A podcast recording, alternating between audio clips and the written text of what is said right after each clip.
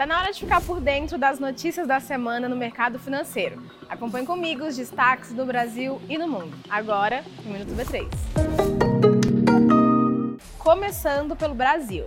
Depois de passar a maior parte do dia no campo negativo, o Ibovespa B3 reagiu no fim da tarde e fechou a sexta em leve alta de 0,7%. Mas o acumulado da semana foi negativo, com queda de 0,41%. A bolsa brasileira seguiu um movimento fraco das bolsas americanas e também foi influenciada pelos resultados negativos de empresas de diversos setores que apresentaram seus balanços. Vamos conferir o fechamento do mercado norte-americano.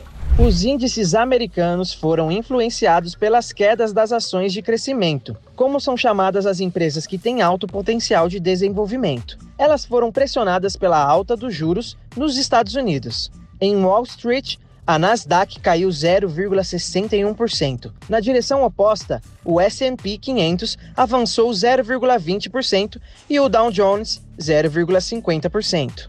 Agora, os destaques da Europa. Por lá, as principais bolsas fecharam em queda, depois da divulgação de indicadores econômicos e de balanços corporativos do quarto trimestre do ano passado. Destaque para a Bolsa de Londres, que fechou em baixa de 0,36%.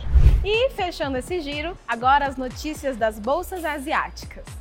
As principais fecharam em baixa nesta sexta, dando sequências às perdas registradas na véspera em Wall Street. Na China, o índice Xangai recuou 0,30%. Não se esqueça de seguir a B3 em todas as redes sociais. Boa noite, bons negócios e até segunda-feira.